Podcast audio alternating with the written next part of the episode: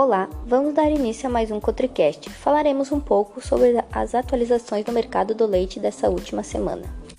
O impasse em torno do preço referência do leite pago aos produtores gaúchos pode estar próximo do fim. Nesta terça-feira, 26 do 4, o Conselho Paritário Produtores Industriais de Leite do Estado do Rio Grande do Sul, Conceleite, se reúne para discutir a nova base de custos proposta para o cálculo mensal. A mudança era reivindicada desde o final do ano passado pelas entidades representativas da agricultura familiar, sob o argumento de que a metodologia usada é desfavorável ao produtor. O último preço de referência informado pelo Conselheite RS foi o valor projetado para outubro de 2021, de R$ 1,64 por litro. O indicador ainda é calculado pela Universidade de Passo Fundo, UPF, mas a sua divulgação desde novembro está restrita aos integrantes do Conselho.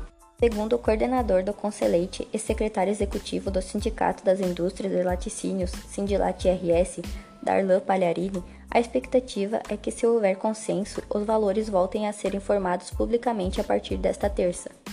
O valor deve ficar muito próximo ao que foi divulgado em Santa Catarina.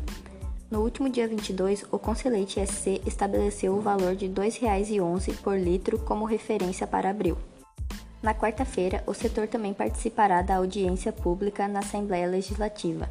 A principal queixa da indústria é a introdução do fator de ajuste de fruição na sistemática de créditos presumidos do Imposto sobre Circulação de Mercadorias e Serviços, ICMS. Com isso, para aproveitar 100% do incentivo fiscal, as empresas beneficiadas devem comprar insumos apenas de fornecedores do Rio Grande do Sul. Segundo Palharini, a mudança impacta, por exemplo, indústrias de leite UTH e leite condensado, que são dependentes da embalagem longa-vida fabricadas apenas em outros estados. Chegamos ao fim de mais um Cotricast. Logo voltaremos com mais informações.